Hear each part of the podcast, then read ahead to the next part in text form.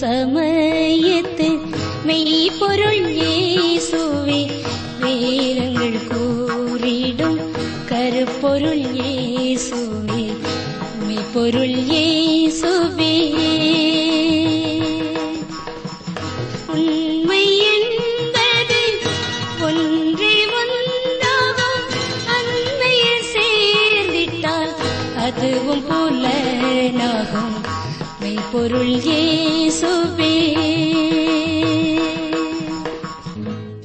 ஆராய்ச்சி நேயர்களை கிறிஸ்து இயேசுவின் நாமத்தில் வாழ்த்துகிறோம்.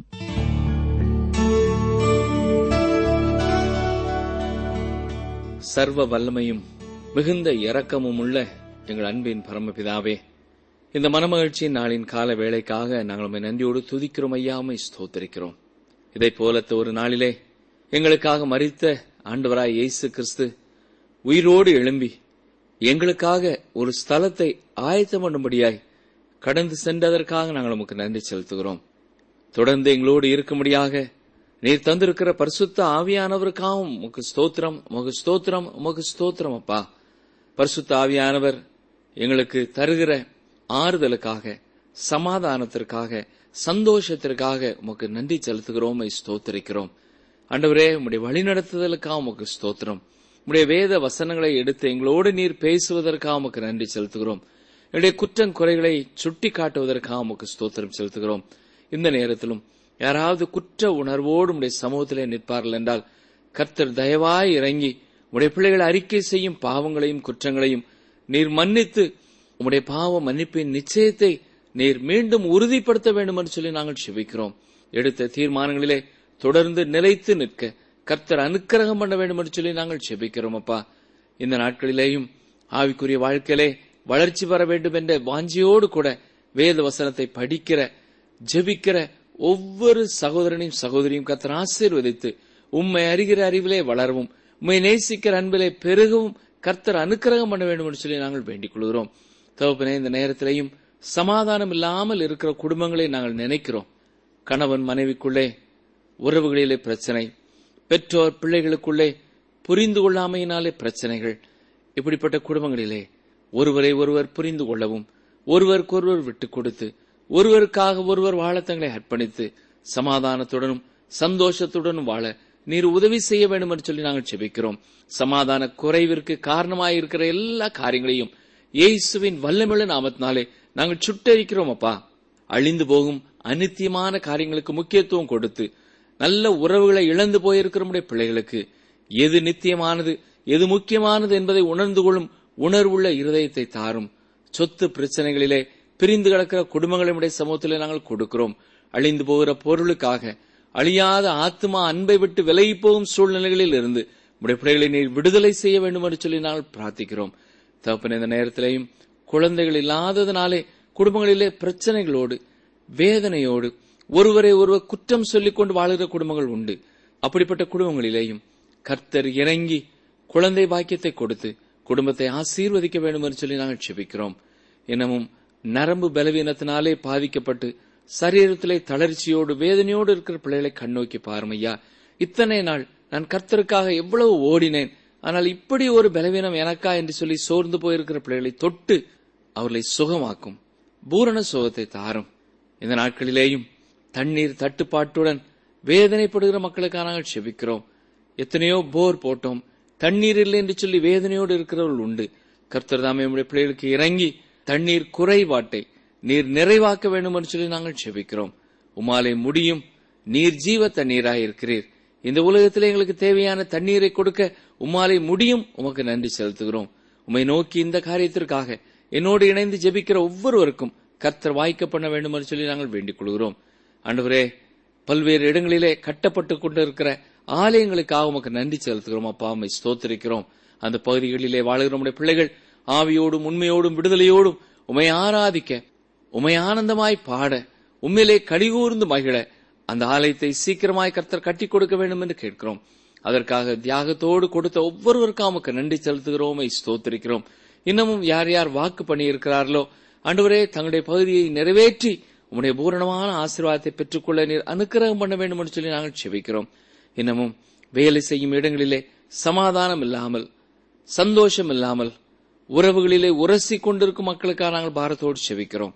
கர்த்தர்தாமே அவர்கள் மற்றவர்களை புரிந்து கொள்ளக்கூடிய ஞான இருதயத்தை கொடுத்து சந்தோஷத்தோடும் சமாதானத்தோடும் உண்மையோடும் உத்தமத்தோடும் தங்கள் கடமைகளை கர்த்தருக்காக செய்கிறோம் என்ற எண்ணத்தோடு செய்ய நீர் உதவி செய்ய வேண்டும் என்று சொல்லி நாங்கள் செபிக்கிறோம்.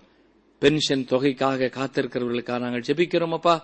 உடைய பிள்ளைகள் சோர்ந்து போய்விடாதபடி காத்துக்கொள்ளும். யார் யாருக்கு எந்தெந்த நேரங்களிலே அவை வந்து சேர வேண்டுமோ சரியான நேரத்திலே வந்து சேர நீர் உதவி செய்ய வேண்டும் என்று கேட்கிறோம். நீர் அப்படி செய்வீர் உமக்கு நன்றி செலுத்துகிறோமை துதிக்கிறோமை ஸ்தோத்திரிக்கிறோம். ஆண்டவரே அதில் சிக்கல்கள் இருக்குமென்றால் கர்த்தர் அதெல்லாவற்றையும் சரி செய்து உடைய பிள்ளைகளுக்கு கிடைக்க வேண்டிய தொகை ஏற்ற நேரத்திலே கிடைக்க உதவி செய்ய வேண்டும் என்று சொல்லி நாங்கள் செபிக்கிறோம். இன்னமும் குடும்பத்தில் பொருளாதார நெருக்கடியினாலே மனவேதனையோடு இருக்கிறவர்களுக்காக நாங்கள் செபிக்கிறோம். உள்ளம் உடைந்து போயிருக்கிறவர்களுக்காக நாங்கள் செபிக்கிறோம். என் குடும்பத்திலே இவ்வளவு தேவை இருக்கிறதே. நான் என்ன செய்வேன் என்று கலங்கி கொண்டிருக்கிறவர்களுக்காக நாங்கள் செபிக்கிறோம். அப்பா நீரே உடைய பிள்ளைகளுடைய தேவைகளுக்கு ஏற்ற விதமாய் அவர்களுக்கு உதவி ஒத்தாசையை அனுப்பி கொடுக்க வேண்டும் என்று சொல்லி நாங்கள் செபிக்கிறோம். மழையை காணாவிட்டாலும் நீர் ஆசீர்வாதத்தை கொண்டு வரக்கூடியவர் நீரே அற்புதத்தை செய்ய வேண்டும் என்று கேட்கிறோம்.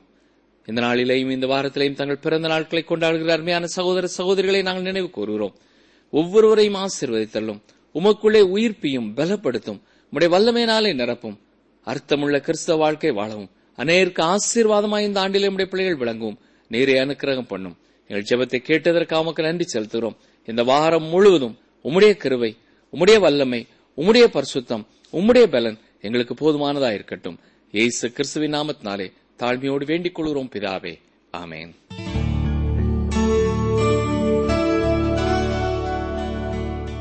கிறிஸ்துக்குள் பிரியமான சகோதரனை சகோதரியே கடந்த நிகழ்ச்சி முதல் நாம் எபிரேயருக்கு எழுதின நிறுவத்தை கற்றுக்கொள்ள துவங்கினோம். இன்று முதலாம் அதிகாரம் முதலாம் வசனம் முதல் சிந்திப்போம். இந்த அதிகாரத்தின் கருத்து என்ன என்றால் கிறிஸ்து தீர்க்கதரிசிகளை காட்டிலும் மேலானவர். கிறிஸ்து தேவதூதர்களை காட்டிலும் மேலானவர்.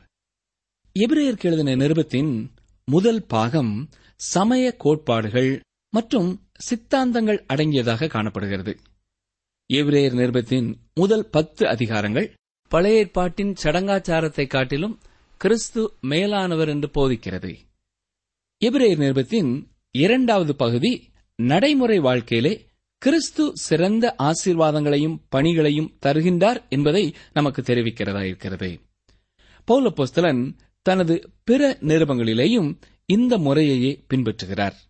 அதாவது முதலாவது சித்தாந்தங்கள் அடங்கிய பகுதி அடுத்ததாக செயல்முறை பகுதி அல்லது நடைமுறை வாழ்க்கைக்கான பகுதி. இந்த காரணத்தினாலேதான் அப்போஸ்தலனாகிய பவுல்தான் இந்த நிருபத்தையும் எழுதியிருக்க வேண்டும் என்ற கருத்து அமைகிறது. இதனை குறித்து நாம் அதிகமாக விவாதிக்காமல் இந்த வசனங்கள் தேவனுடைய பரிசுத்த ஆவியானவர் நமக்கு கொடுத்திருக்கிற அவருடைய வார்த்தைகள் என்பதை மாத்திரம் கருத்திலே கொள்வது நல்லது. ஏனென்றால் கேள்விக்கு இடமின்றி இந்த நிருபத்தின் ஆக்கியோன் பரிசுத்த ஆவியானவர்தான். இதனை எழுதிய மனிதனும் காலங்களும் இரண்டாவது பட்சமே முக்கியமானவை. வேத புத்தகத்தின் நிருபங்களிலே எபிரேயருக்கு எழுதின நிருபம் ஒரு விசேஷித்த நிருபமாகும். இந்த நிருபத்தை குறித்து நாம் பேசுவதற்கு தகுதியற்றவர்கள். எனவேதான் நான்கு சிறந்த நிபுணர்கள் இந்த நிருபத்தை குறித்து கூறுகிற கருத்துக்களை நாம் பார்த்தோம். இந்த விதமான நான்கு வித்தியாசமான நபர்களின் கருத்துக்களை நாம் பார்க்கும் பொழுது இயேசு கிறிஸ்துவின் மனிதத்தன்மை அழுத்தமாக கூறப்படுவதை நாம் பார்க்கிறோம். எனவே தேவ ஆவியானவர் வந்து கிறிஸ்துவின் காரியங்களை உங்களுக்கு விளங்க பண்ணுவார் என்ற ஆண்டவராகிய இயேசுவின் வாக்குத்தத்தத்தை நாம் பற்றிக் கொள்கிறோம். இந்த வாக்குத்தத்தம் எங்கே இருக்கிறது என்று கேட்கிறீர்களா? யோவான் எழுதின சுவிசேஷம் பதினாறாம் அதிகாரம் பனிரெண்டாம் வசனம் முதல் அடங்கியிருக்கிறது. வாசிக்கிறேன். யோவான் பதினாறாம் அதிகாரம் பனிரெண்டாம் வசனம் முதல் பதினைந்தாம் வசனம் வரை. இன்னும் அநேக காரியங்களை நான் உங்களுக்கு சொல்ல வேண்டியதாயிருக்கிறது. அவைகளை நீங்கள் இப்பொழுது தாங்க மாட்டீர்கள். சத்திய ஆவியாகிய அவர் வரும்போது சகல சத்தியத்திற்குள்ளும் உங்களை நடத்துவார். அவர் தம்முடைய சுயமாய் பேசாமல் தாம் கேள்விப்பட்டவைகள் யாவையும் சொல்லி வரப்போகிற காரியங்களை உங்களுக்கு அறிவிப்பார். அவர் என்னுடையதில் எடுத்து உங்களுக்கு அறிவிப்பதினால் என்னை மகிமைப்படுத்துவார். பிதாவினுடையவைகள் யாவும் என்னுடையவைகள். அதனாலே அவர் என்னுடையதில் எடுத்து உங்களுக்கு அறிவிப்பார் என்றேன். இந்த எபிரேயருக்கு எழுதின நிருபம் சமய ஒழுங்குகளின் இரண்டு பிரிவுகள் சந்திக்கின்ற இடத்திலே நிற்கிற எபிரேய விசுவாசிகளுக்கு எழுதப்பட்ட நிருபம் என்பதை நாம் நினைவிலே கொள்ள வேண்டும். நியாயப்பிரமாணம் என்ற சமய ஒழுங்கு முடிவிற்கு வந்துவிட்டது. ஒரு காலத்திலே மிகுந்த அர்த்தமுள்ளதாக கருதப்பட்ட ஆலயத்திலே செலுத்தப்பட்ட பலிகள் இப்பொழுது அர்த்தமற்றதாகிவிட்டது.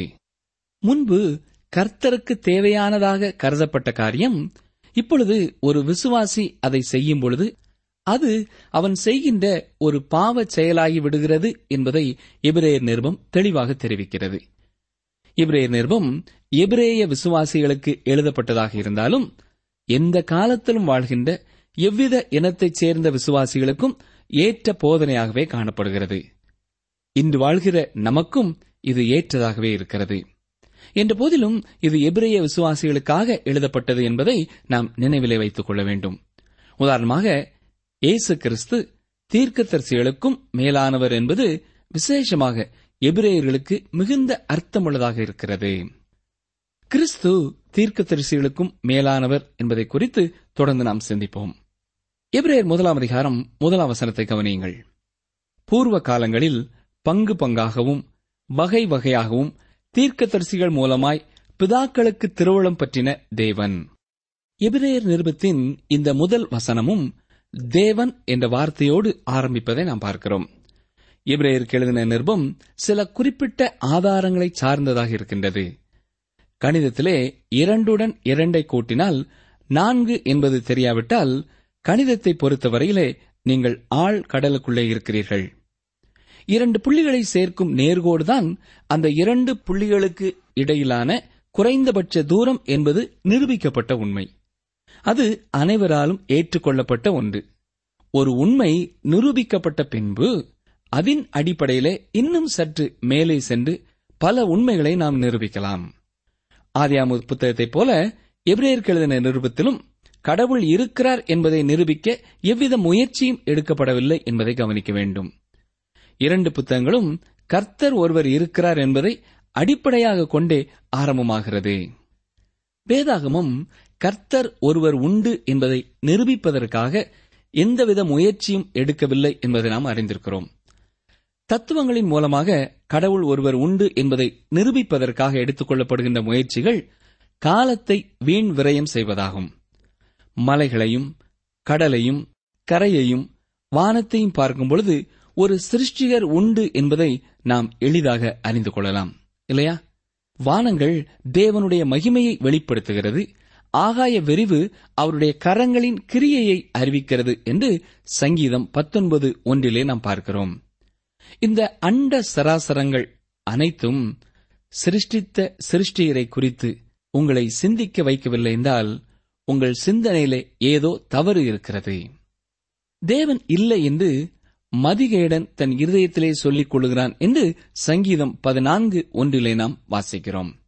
இந்த எபிரேயர் நிருபத்திலே இரண்டாவதாக நாம் ஏற்றுக்கொள்ளும் ஒரு காரியம் என்னவென்றால் இந்த நிருபத்தின் மூலமாக தேவனே மனிதனோடு பேசுகிறார். தேவன் மிகுந்த ஞானமுள்ளவர் என்றும் அவர் மனிதனுக்கு குறிப்பிட்ட அளவு ஞானத்தை கொடுத்திருக்கிறார் என்றும் நாம் நம்புகிறோம். நாம் தேவனின் வெளிப்படுத்தலை அறியவில்லை என்றால் நாம் அதற்காக காத்திருக்க வேண்டும். தேவன் நம்மோடு கூட தொடர்பு கொள்கிறார். தேவனுடைய வார்த்தைகளே அந்த வெளிப்பாடு. எபிரேயர் நிறுவத்தின் முதல் வசனம் தேவனுடைய வார்த்தைகள் தெய்வீக வெளிப்படுத்துதல்கள் என்று கூறுகிறது. இவரே நிருபம் கூறுகின்ற வெளிப்பாடு என்பது இன்று நம் கைகளிலே இருக்கிற பழைய ஏற்பாட்டின் வெளிப்பாடாகும். இவரே நிருபம் சிறந்த கிரேக்க மொழியிலே எழுதப்பட்டிருப்பதினாலும் பல வேத அறிஞர்கள் இந்த நிருபம் பௌல போஸ்தலனால் எழுதப்படவில்லை என்று கூறுகிறார்கள்.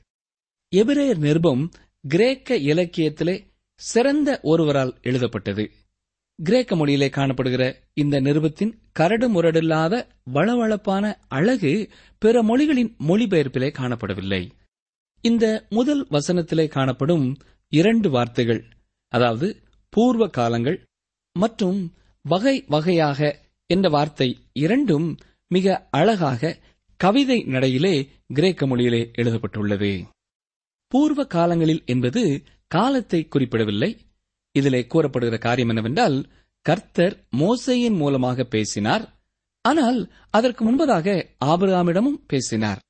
கர்த்தர் ஆபிரகாமிடம் வெளிப்படையாக சொப்பனங்களின் மூலமாக மற்றும் கர்த்தருடைய தூதனை அனுப்பியும் பேசினார். ஆனால் ஆபராமிடம் பேசும்பொழுது தான் மோசையிடம் என்ன கூறப் போகிறார் என்பதை தெரிவிக்கவில்லை. கற்பனைகளைப் பற்றிய எவ்விதமான குறிப்புகளையும் கர்த்தர் ஆபராமிடத்திலே கூறவில்லை. ஆபிரகாமிற்கு பத்து கற்பனைகளை கொடுக்கவில்லை. ஆனால் பிற்காலத்திலே மோசையிடம் பத்து கற்பனைகளை கொடுத்தார். அவனையும் கடந்து பிற்காலத்திலே தாவீதிடம் ராஜாவாகிய இரட்சகர் உன் வம்சத்திலே தோன்றுவார் என்றும் கூறினார். தாவீது முதிர் வயதாயிருக்கையில் தனது வம்சத்திலே தோன்றுகின்ற ராஜா தன்னுடைய இரட்சகர் என்று கூறினான். இந்த தகவலை கர்த்தர் மோசையிடம் கூறவில்லை. இதை ஆபிராமனிடத்திலேயும் தெரிவிக்கவில்லை. உண்மையில் பூமியிலே தோன்றும் மனிதன் இஸ்ரவேலிலே ராஜாவாக இருப்பதில்லை.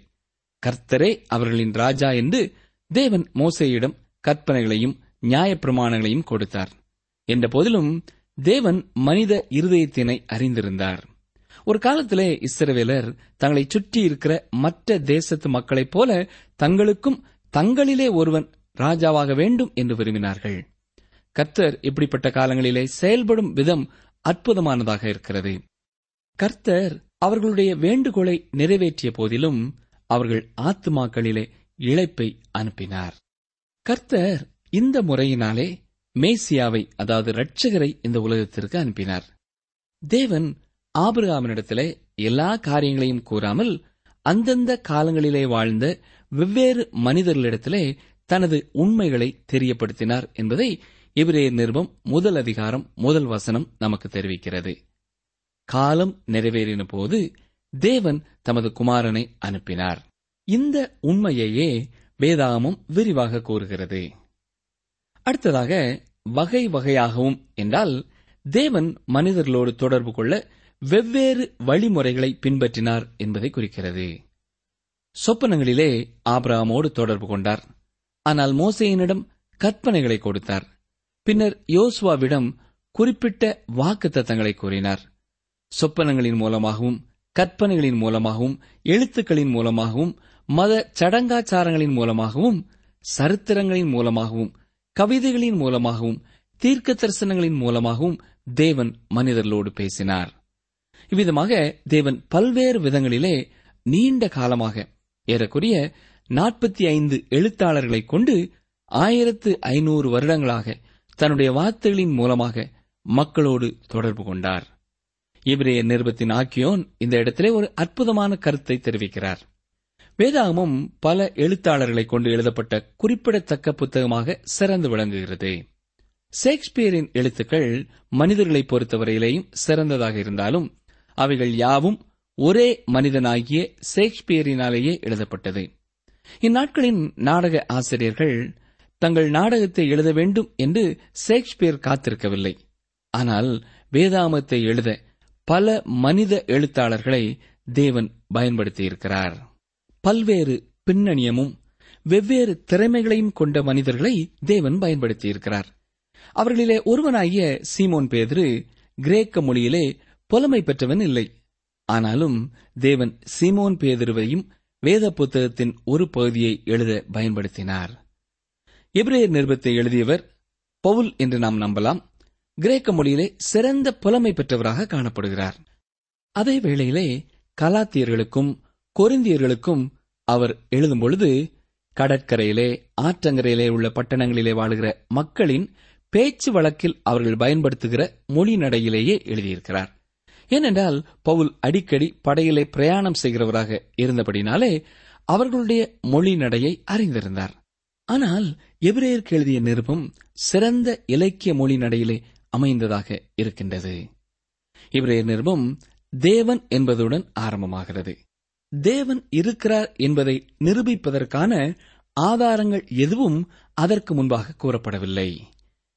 தேவன் இல்லை என்று மறுதளிப்பீர்கள் என்றால் பிரச்சனை உங்களிலேதான் காணப்படுகிறது. தேவனிலே அல்ல. ஒருவன் தேவனிடத்திலே வர விரும்பினால் அவர் முதலாவது தேவன் உண்டு என்பதை விசுவாசிக்க வேண்டும். பிதாக்களுக்கு திருவிழம் பற்றிய தேவன் என்று இந்த வசனத்திலே கூறப்பட்டுள்ள பிதாக்கள் என்பவர்கள் யார்? ஆபிரகாம் ஈசாக்கு யாக்கோபு யோசுவா மோசே தாவீது ஏசாயா போன்றவர்கள். அவர்கள் பிதாக்கள். ஆனால் அவர்கள் என்னுடைய பிதாக்கள் அல்லவே உங்களுடைய பிதாக்களும் அல்ல. எனவே ஆபிரகாம் ஈசாக்கு யாக்கோபு ஆகியோரை பிதாக்கள் என்று அழைக்கின்ற மக்களாகிய எபிரேயர்களுக்கு இது எழுதப்பட்டது. எனவேதான் எபிரேயருக்கு எழுதின நிருபம் என்று மேலே கூறப்பட்டுள்ளது. என்றாலும் தேவன் புறஜாதிகளுக்கும் தேவனாக இருக்கிறார். இந்த வசனத்திலே தீர்க்கதரிசிகள் மூலமாய் பிதாக்களுக்கு திருவிழம் பற்றிய தேவன் என்று நாம் பார்க்கிறோம். தீர்க்கதரிசி என்பவன் தேவனுக்காக பேசுகிறவன். தேவனுக்காக பேசும்பொழுது வரும் காலங்களிலே இடம்பெறப் போகின்ற சம்பவங்களையும் கூறுகிறான். தீர்க்கதரிசிகளாகிய பல மனிதர்களின் மூலமாக தேவன் பேசினார். அவர்கள் மிகப்பெரிய மனிதர்களாக மிகப்பெரிய செய்திகளை அறிவித்தார்கள். அவர்கள் அனைவரும் கூறியவைகள் அனைத்தும் ஒன்றாக சேர்க்கப்பட்டு பழைய ஏற்பாடாயிற்று. ஆனால் அவைகள் ஒரு பகுதி வெளிப்பாட்டை தெரிவிக்கிறது. இப்பொழுது தேவன் இறுதியாக முழுவதுமாக போதுமான அளவு திட்டவட்டமாக தனது குமாரன் மூலமாக பேசுகிறார். இரண்டாம் வசனம் பாருங்கள். எபிரேயர் முதலாம் அதிகாரம் இரண்டாம் வசனம். இந்த கடைசி நாட்களில் குமாரன் மூலமாய் நமக்கு திருவளம் பற்றினார். இவரை சர்வத்துக்கும் சுதந்திரவாளியாக நியமித்தார். இவரை கொண்டு உலகங்களையும் உண்டாக்கினார். கடைசியாக தேவன் தனது குமாரன் மூலமாக பேசினார். வெஸ்ட்காட் என்பவர் இதை பற்றி சொல்லும்பொழுது தனது குணாதிசயங்களை கொண்ட தனது குமாரனின் மூலமாக தேவன் பேசினார் என்று குறிப்பிடுகிறார். எனக்கு அருமையான சகோதரனை சகோதரியே இந்த வேளையிலே தேவன் பரலோகத்திலிருந்து பேசினாலும் தான் முன்பு கூறியவற்றில் ஒன்றையே கூறுவார். ஏனென்றால் இயேசு கிறிஸ்துவின் மூலமாக இந்த உலகத்திற்கு தெரிவிக்க வேண்டிய கடைசி வார்த்தையையும் தேவன் ஏற்கனவே கூறிவிட்டார். இந்த கடைசி நாட்களில் குமாரன் மூலமாய் நமக்கு திருவளம் பற்றினார் என்று நாம் பார்க்கிறோம் இல்லையா? இங்கே நமக்கு என்ற வார்த்தை மிகவும் முக்கியமானது. நமக்கு என்ற வார்த்தை பழைய ஏற்பாட்டின் காலத்திலே தீர்க்கதரிசிகளின் மூலமாக யாரிடம் பேசினாரோ அவர்களையே குறிக்கிறது. அதாவது எபிரேய விசுவாசிகள். பிதாவானவர் மேகத்திலிருந்து பேசும்பொழுது இவர் என்னுடைய நேசகுமாரன் இவரில் பிரியமாயிருக்கிறேன் இவருக்கு செவி கொடுங்கள் என்று கூறியதாக மத்திய பதினேழாம் அதிகாரம் ஐந்தாம் வசனத்திலே நாம் பார்க்கிறோம். ஆண்டவராய் இயேசு கிறிஸ்துவின் மீது பிதாவானவர் தனது கடைசி வார்த்தையை கூறிவிட்டார் என்றால் அது எனக்கும் உங்களுக்கும் கூறப்பட்ட கடைசி வார்த்தையாகும். குமாரனே நமக்கு முன்பாக இருக்கிறார். குமாரன் மூலமாய் திருவுளம் பற்றிய தேவன் என்று சொல்லும் பொழுது கிறிஸ்துவே பழைய ஏற்பாட்டின் எழுத்தாளர்களிலே அனைவரை காட்டிலும் மேலானவர் என்பது நமக்கு தெரிகிறது. ஏனென்றால் வெளிப்படுத்துதல் அனைத்தும் அவரிலே நிறைவேறிவிட்டது. குமாரன் பழைய ஏற்பாட்டின் தீர்க்க தரிசனங்கள் அனைத்தையும் நிறைவேற்றி தானே தேவனின் கடைசி வார்த்தையை மனிதனுக்கு கூறினார். இரண்டாயிரம் வருடங்களுக்கு முன்பாக இயேசு கிறிஸ்து இந்த உலகத்திலே இருந்த பொழுது யோவான் பதினாறு பதினைந்திலே என்னுடையதில் எடுத்து உங்களுக்கு அறிவிப்பார் என்று கூறியிருக்கிறார். எனவே யோவான் யாக்கோபு வைத்தியனாகிய லூக்கா பவுல் பேதுரு மற்றும் புதிய ஏற்பாட்டினை எழுதிய மற்ற எழுத்தாளர்களின் மூலமாக தேவனுடைய ஆவியானவர் தேவனுடைய வெளிப்பாடுகள் அனைத்தையும் தெரிவித்துவிட்டார். அடுத்ததாக இவரை சர்வத்துக்கும் சுதந்திரவாளியாக நியமித்தார் என்று பார்க்கிறோம். ஆண்டவராய் இயேசு கிறிஸ்துவே அவை அனைத்திற்கும் உரிமையுள்ள வாரிசாவார். இப்பொழுது ஒரு கேள்வி எழும்புகிறது. யோவான் முதலாம் அதிகாரம் மூன்றாவது வசனத்திலே நாம் இவ்விதமாக வாசிக்கிறோம். சகலமும் அவர் மூலமாய் உண்டாயிற்று. உண்டானதொன்றும் அவராலே அல்லாமல் உண்டாகவில்லை. அதாவது சிருஷ்டிகள் யாவும் கர்த்தருடையது. ஏனென்றால் அவரே அவைகள் அனைத்தையும் சிருஷ்டித்தார். ஏற்கனவே அவைகள் யாவும் அவருடையதென்றால் அவர் எப்படி இவைகளின் சுதந்திரவாளியாக முடியும்? தேவன் இந்த பூமிக்கு இறங்கி வந்து மனிதனாக பிறந்தார். மனுக்குலத்தின் முதல் மனிதனுக்கு இந்த பூமியின் சிருஷ்டிகள் அனைத்தின் மீதும் அதிகாரம் கொடுக்கப்பட்டுவிட்டது. நாம் இதனை விரிவாக படிக்கவில்லை ஏனென்றால் ஆதியாமத்திலே பெரும் செய்திகள் அனைத்தும் ஒரு சில வார்த்தைகளிலேயே கூறி முடிக்கப்பட்டுவிட்டது. இஸ்ரவேலர் ஒரு சில வார்த்தைகளாலேயே செய்திகளை கூறுவார்கள். இவ்விதமாகவே மோசையும் ஆதியாமத்திலே முதல் பதினோரு அதிகாரங்களை சில வார்த்தைகளிலேயே கூறுகிறார். மிகவும் சுருக்கமாக விவரங்களை தெரிவித்திருக்கிறார். ஆதியாமம் முதலாம் அதிகாரம் இருபத்தி ஆறாவது வசனத்திலே பூமியின் மீதுள்ள அனைத்து சிருஷ்டிப்பின் மீதும் ஆளும் உரிமையை கொடுத்திருக்கிறார் என்று கூறப்பட்டுள்ளது. ரோஜா செடியையும் பழ மரங்களையும் நிர்வகிக்கும் சிறந்த தோட்டக்காரனாக ஆதாமை தேவன் நியமிக்கவில்லை. பூமியின் அனைத்து உயிரினங்களின் மீதும் ஆளும் உரிமையை கொடுத்தார். ஆளும் உரிமை என்று சொல்லும்பொழுது ஆட்சி செய்யும் அதிகாரத்தை குறிக்கிறது. ஆதாம் ஒரு வார்த்தையினாலே தான் விரும்பும் பொழுது மழையையும் வெயிலையும் ஏற்படுத்தக்கூடிய அதிகாரம் பெற்றவனாக இருந்திருக்க வேண்டும். இந்த பூமி ஆதாமின் கட்டுப்பாட்டின் கீழே இயங்கிக் கொண்டிருந்தது. ஆனால் அவன் பாவம் செய்த பொழுது அந்த அதிகாரத்தை அதாவது ஆட்சி செய்யும் உரிமையை அவன் இழந்து விட்டான் என்று சொல்லலாம். ஆண்டவராய் இயேசு கிறிஸ்து இந்த பூமிக்கு வந்தபொழுது மனிதனாக வந்தார். அனைத்து பகுதிகளிலேயும் அற்புதங்களை செய்தார். மனித சரீரத்தின் மீது அதிகாரமுடையவராக இருந்தார். இயற்கையின் மீது அதிகாரமுடையவராக இருந்தார். அதாவது புயலை அமைதிப்படுத்தவும் ஐயாயிரம் பேரை போஷிக்கவும் கூடியவராக இருந்தார். ஆதாம் இழந்து போனதை எய்சு மீட்டுக் கொண்டார். ஆண்டவராய் இயேசு கிறிஸ்துவே இவை அனைத்தையும் ஆளும் உரிமை உடையவராக இருக்கிறார். தேவனின் சுதந்திரர் என்ற உரிமை நமக்கு கொடுக்கப்படுகிறது என்று வேதம் தெரிவிக்கிறது. நாம் தேவனுடைய பிள்ளைகளாயிருக்கிறோம் என்று ஆவியானவர் தாமே நம்முடைய ஆவியுடனே கூட சாட்சி கொடுக்கிறார். நாம் பிள்ளைகளானால் சுதந்திரருமாமே தேவனுடைய சுதந்திரரும் கிறிஸ்துவுக்கு உடன் சுதந்திரருமாமே கிறிஸ்துவுடனே கூட நாம் மகிமைப்படும்படிக்கு அவருடனே கூட பாடுபட்டால் அப்படியாகும் என்று ரோமர் எட்டாம் அதிகாரம் பதினாறு பதினேழாம் வசனங்களிலே நாம் பார்க்கிறோம். ஆண்டவராய் இயேசு கிறிஸ்துவே சுதந்திரர். நாம் அவருக்கு உடன் சுதந்திரர்களாக இருக்கிறோம். இயேசு கிறிஸ்துவே ஆளும் உரிமை உடையவர் இந்த பூமியிலே ஒரு சிறிய பகுதியின் ஒரு சிறு பொறுப்பை நம்மிடம் ஒப்படைத்திருக்கிறார். அவ்விதமாகவே நாம் இயேசுவின் உடன் சுதந்திரராகிறோம். பரலோகத்திலே நமக்காக ஒரு இடம் ஆயத்தம் பண்ணப்பட்டிருக்கிறது. ஆண்டவர் நமக்கு பாராட்டின பற்பல காரியங்களின் நிமித்தமாக நாம் இவைகளை சுதந்திரிக்கும் உரிமை பெற்றிருக்கிறோம். ஆதாம் இழந்ததை இயேசு திரும்பவுமாக மீட்டுக் கொண்டது மாத்திரமல்ல அதிலும் மேலாக நம்மை அவரோடு கூட உடன் சுதந்திரராக ஆக்கியிருக்கிறார். நிகழ்ச்சியை கேட்டுக்கொண்டிருக்கிற எனக்கு அருமையான சகோதரனை சகோதரியே நாம் அறிந்த வரையிலேயும் பழைய ஏற்பாட்டின் தீர்க்கதரிசிகளிலே ஒருவரும் இவ்விதமாக எதையுமே வாக்கு கொடுக்கவில்லை. இவ்விதமாக இபிரே ஆக்கியோன் கிறிஸ்து தீர்க்கதரிசிகள் எல்லாரை காட்டிலும் மேலானவர் என்பதை தெரியப்படுத்துகிறார். நீங்கள் தொடர்பு கொள்ள வேண்டிய எமது முகவரி வேத ஆராய்ச்சி டி ஆர் தபால் பெட்டி எண் நூற்று முப்பத்தி நான்கு திருநெல்வேலி இரண்டு தமிழ்நாடு.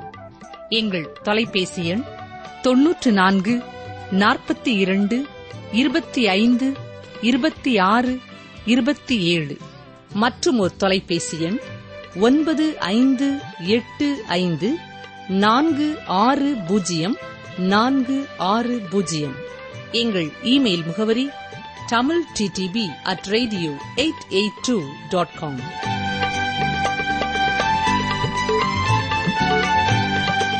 கர்த்தராகிய நான் நீதியின்படி உம்மை அழைத்து உம்முடைய கையை பிடித்து உம்மை தற்காத்து உம்மை ஜனத்திற்கு உடன்படிக்கையாகவும் ஜாதிகளுக்கு ஒளியாகவும் வைக்கிறேன். ஏசாயா நாற்பத்தி இரண்டு ஏழு. கர்த்தராகிய நான் நீதியின்படி உம்மை அழைத்து உம்முடைய கையை பிடித்து உம்மை தற்காத்து உம்மை ஜனத்திற்கு உடன்படிக்கையாகவும் ஜாதிகளுக்கு ஒளியாகவும் வைக்கிறேன். ஏசாயா நாற்பத்தி இரண்டு ஏழு.